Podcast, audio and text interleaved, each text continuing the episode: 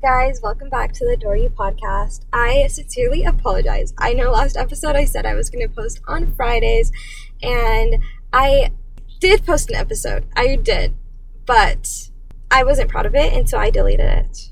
Therefore, here I am recording another episode for you guys. I'm sorry. I just kept going back and forth and debating on on whether or not I wanted to delete it, and I yeah I did because I want to put something out there that I'm proud of, you know? I'm proud, or I'm just like happy. I'm content with it. So let's start off with what I'm grateful for.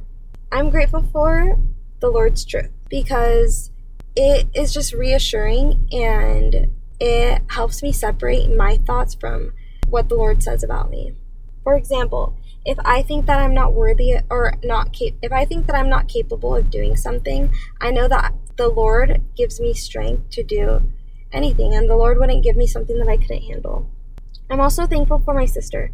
We went to Target the other day because the day before that, I saw that all the Christmas stuff came out and I was so excited. So immediately when I left Target, I called my sister and I was like, Are you down to come with me to Target after school tomorrow? I'll pick you up.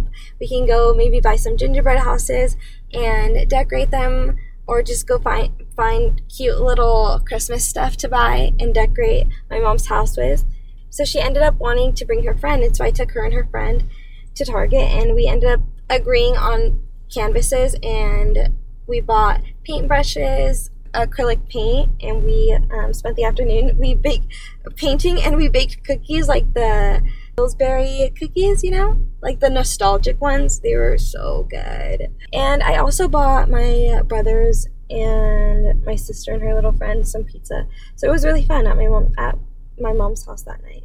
I'm also thankful for this is like random, but this morning I just had an appreciation for the baristas that I see almost every day. I go to a different coffee shop from the one that I work at sometimes, and they the baristas know my drink, and it's so cute. They're all so cute.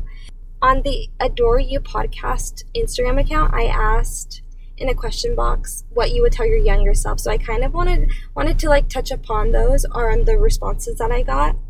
I'm gonna also combine a few of them because they kind of touch on the same topics.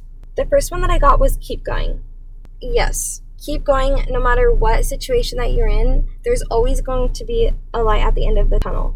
When I'm feeling myself starting to get in a rut, I try to pinpoint why I feel that way and I try to look inward instead of looking outward, instead of trying to distract myself, which, yes, I do that. So I'm not perfect, but when I am aware, when I'm self aware, I think looking inward is more beneficial. So I'm speaking to myself here because this is something I do need to work on.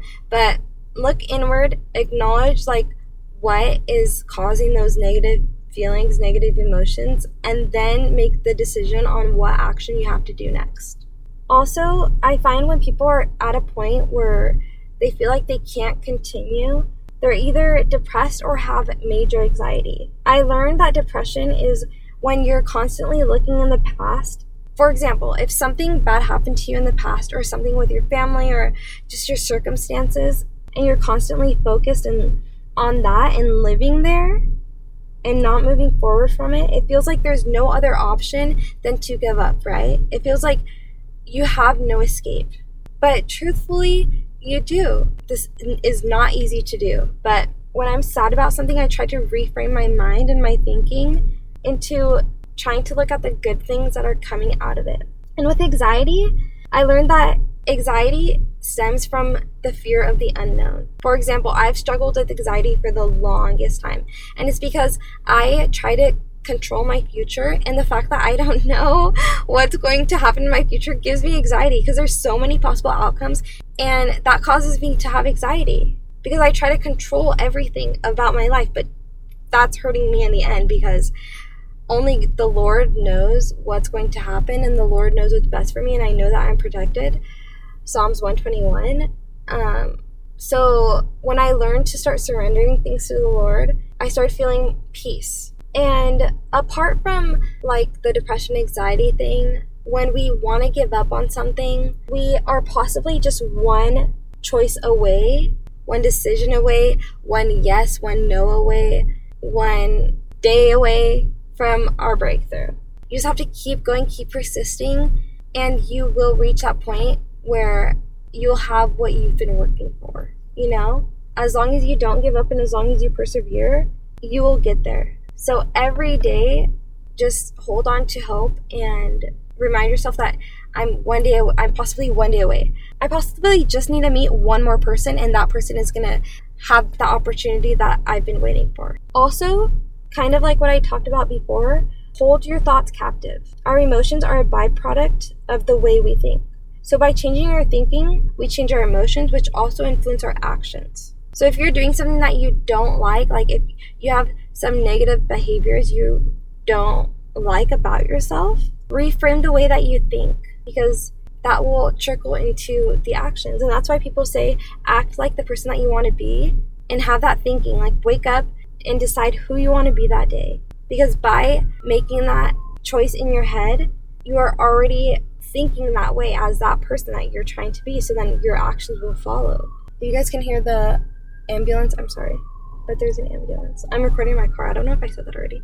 In 2 Corinthians 10:5, it says, "We demolish arguments and every pretension that sets itself up against the knowledge of God, and we take captive every thought to make it obedient to Christ." Take every thought captive and align it with the Word of God. The Bible confirms that we can do this. We have the strength to do this. So try to be optimistic. I know it can be hard, especially in really, really, really, really tough situations. But lean into the Lord and pray for the Lord to show you that something positive is going to come out of it, you know? You can pray specific prayers. So pray to God, ask the Lord for peace. Also in Philippians 4 8, it says, Finally, brothers and sisters, whatever is true, whatever is noble, whatever is right, whatever is pure, whatever is lovely, whatever is admirable, if anything is excellent or praiseworthy, think about such things. So let your experiences make you better, not bitter. I've learned that. From what I've gone through, it would be so easy for me to just have a negative perspective on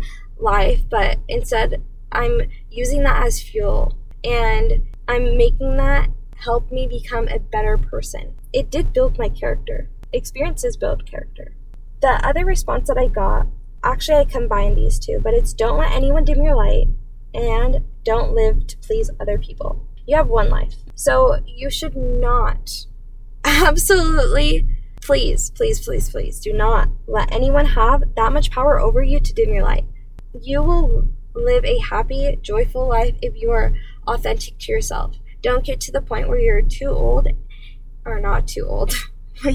don't get to a point where you're older. I don't know why I said the word old, but just don't get to a point where you look back at your experiences and you're like, why was I trying to please these people and why was I not being true to myself? Because that's how you lose yourself by trying to be someone that you're not.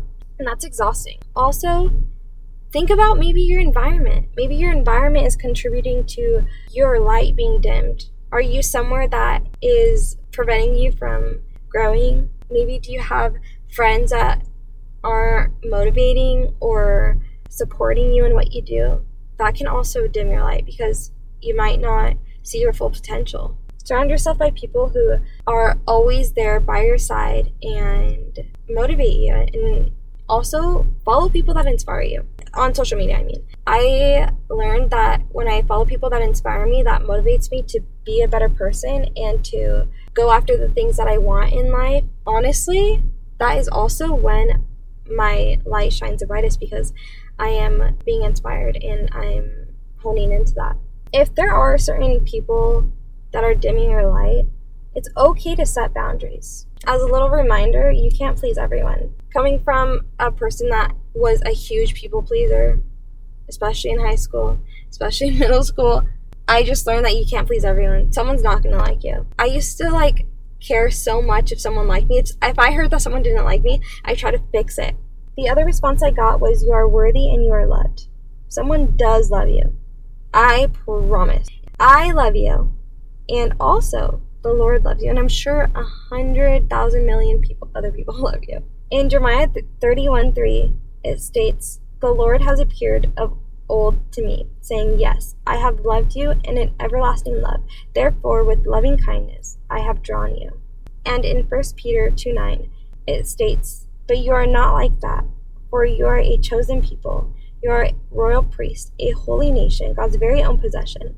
As a result, you can show others the goodness of God, for He has called you out of darkness into His wonderful light. I know it can be hard to um, compare your life to other people, but it's important to be aware of where you are in your life versus where other people may be. Don't compare your chapter 1 to someone else's chapter 20. Also, when you don't feel worthy and when you don't feel loved, I mean, obviously, people who don't feel worthy and loved are in a bad spot in their mental health. I feel like journaling helps a lot with that. So maybe try journaling. Replace the lies that you may think about yourself with God's truth. In James 4 7, it says, Submit yourself then to God, resist the devil, and he will flee from you. Those lies, like I said earlier, are not from God. I promise. Just think about that next time. When you are thinking something negative about yourself, be like, oh, wait, this is not true. This is not from the Lord. I hold this thought captive and I replace it with what the Lord says about you. You are chosen, you are loved, you are royalty. Someone said, Be kinder to yourself and I paired this one with focus on your own growth. Be kind to yourself because you are human. We all make mistakes. A lot of us are our own worst critics. So practice self care, do an act of kindness for someone. I know when I do some like a small act of kindness for someone, it makes me feel better seeing them happy and like seeing that little impact that I made. Invest in your interests. Make time for what fills your cup because you can't fill someone else's cup when your cup is empty. You know when you the do you know like those mugs that have the little saucer underneath? I see it as this. My cup has to be full and the overflow that falls into that saucer, that's what I'm pouring into other people. Because how are you going to pour from an empty cup? You can't. Practice gratitude to uplift your spirit. Maybe meditate and celebrate your small victories. Don't get too caught up on those big goals that you want to achieve. Of course, do those steps to get there, but Acknowledge the small victories on your way there and give yourself grace. Sometimes we need to spend all day in bed. I really like this one. What's meant for you will not pass you by. I read this thing by Dr. Brooke Stewart, and she said, You cannot break anything that is meant for you, just like you can't put together anything that isn't. I'm going to say that again. you cannot break anything that is meant for you, just like you can't put together anything that isn't. Let the pieces fall where they may as you march to the beat of your own drum and obey the truth within your own heart. Through faith, you can begin to find peace within your now moment, increasingly able to appreciate who and what is showing up in your world. What's meant for you will not pass you. So when I think about the things that I don't have or what I want, I'm like, if that was meant for me, I would, like, it wouldn't pass me. And that's just so reassuring. As we and um, she also made a point about like fearing less. Because as we experience how capable we truly are and we shine a light on what we fear we begin to fear our experiences less because we can see them work with them and move through them with increased grace and ease. I also heard this thing about going through the journey while acknowledging your fear because if you let fear hold you back you're not going to get anywhere so let fear sit in the passenger seat and look over and be like, hey, fear, I know you're there, but I'm not going to give you the power over me to stop me from moving forward. And then that gives fear less power.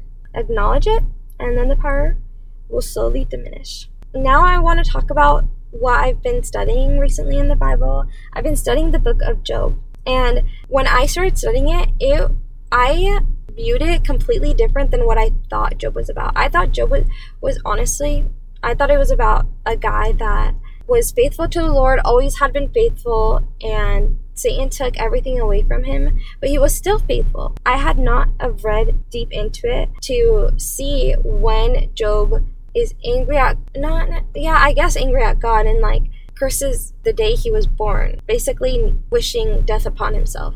And I also studied it deeper this time. In Job 1, it says, There once was a man named Job who lived in the land of Uz. I don't know, Uzi. he was blameless. A man of complete integrity, he feared God and stayed away from evil. He had seven sons and three daughters.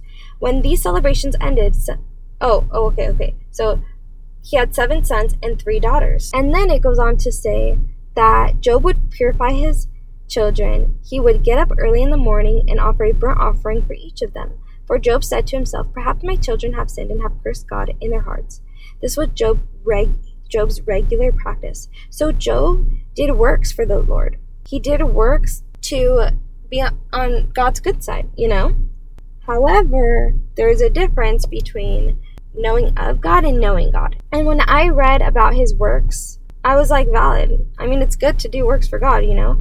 But did Job have that have that intimate relationship with him? It's good to do works for the Lord. However, works don't get you into heaven. Works don't earn your salvation. Acknowledging the Lord's grace earns your salvation and having that relationship with him and accepting Jesus as your Lord and Savior.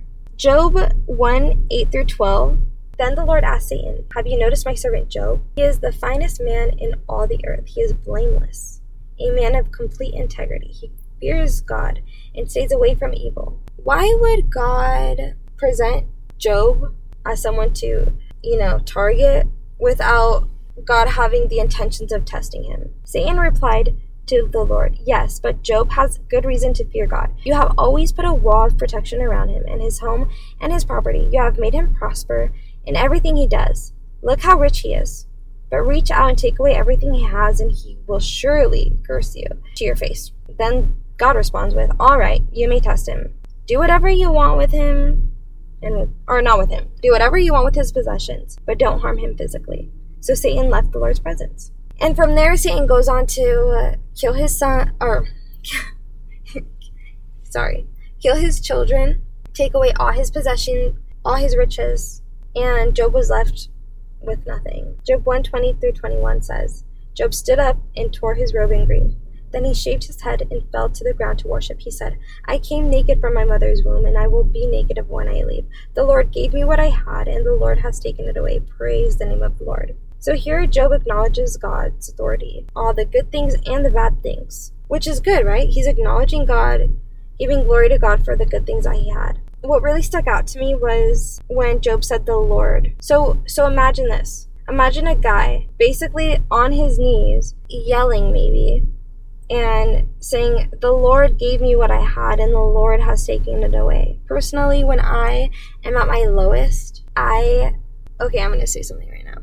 I lost someone. I lost several people in my family. And I was not saying the Lord when I was um, grieving it was definitely God, why? God, why me? Why my family? Why this person? Why that person? You know, they were so young. That's what I was saying. So angry at God, honestly, so angry.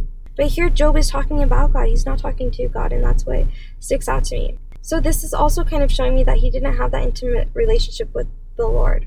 But then, towards the end, Job replied to the Lord, saying, I know that you can do anything, and no one can stop you. You asked, Who is this that questions my wisdom with such ignorance? It is I. And I was talking about things I knew nothing about, things far too wonderful for me. So here, I feel like Job's understanding and relationship with the Lord deepened. He became wiser, and he appreciated more than ever that his former prosperity was not due to his own strength and power.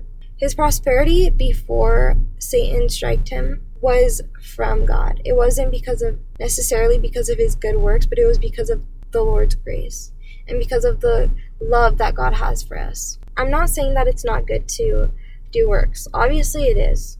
Store up those treasures in heaven.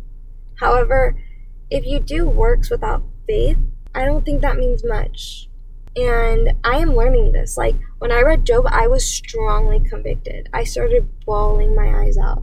Just the fact that he lost everything and the strength to continuously seek the Lord, even though he was talking about God, like through that process, he built his relationship with God. And sometimes the Lord has to test us or put us through these situations for us to come running back to him, for us to realize a certain thing. The Lord turns what is meant for evil into good. I know it's hard. I know.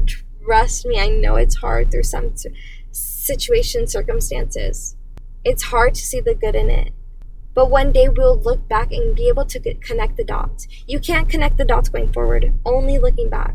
So, just the whole story of Job is just like, it just blows my mind. And it was such a good reminder. The way that I got to this was on Sunday, I didn't, well, honestly, if I'm being 100%, I haven't been in church in a while. And the morning that I wanted to go to church, I woke up late, so I was like annoyed at myself. So I went to park at, um, by like this walking trail with the intention to, of going walking. But I looked over and my Bible was in my passenger seat. So I talked out loud and I said, Lord, speak to me. I'm going to open to a random page. I closed my eyes, let the Bible fall open, and it was Job 2 when when Satan took everything away from from Job. And I knew that I had to go deeper. At first I was like, why does it say Satan? Like I'm not I don't want to read this and I had that that second in my head with like, oh, should I should I try again? Should I flip to another page? But no, I didn't. I was like, obviously the Lord wants me to read, get something from this. He has something here for me. And he definitely did. It was just a good reminder that the Lord doesn't want us to go through hardships. He doesn't want us to feel that pain, but we grow closer to Him. And when we're looking and seeking the Lord through those hard times, that shows how much we trust God. No matter how bad things get, I can say that I trust God and I know that He has a plan. I know that He sees the picture that I can't see. There's a big picture that the Lord has. He has already planned out every single day of your life. He knows what's going to happen. And so that just gives me so much comfort that I am protected by him. And I I live by Psalms 121 honestly. You know, the Lord is always there for you looking after you and and he knows what's best for you. So I just hope that's a good reminder for you guys. Um, I know it definitely resonated with me thank you for listening and i'm sorry again but i think yeah this episode's all done so i'll catch you guys next week thanks bye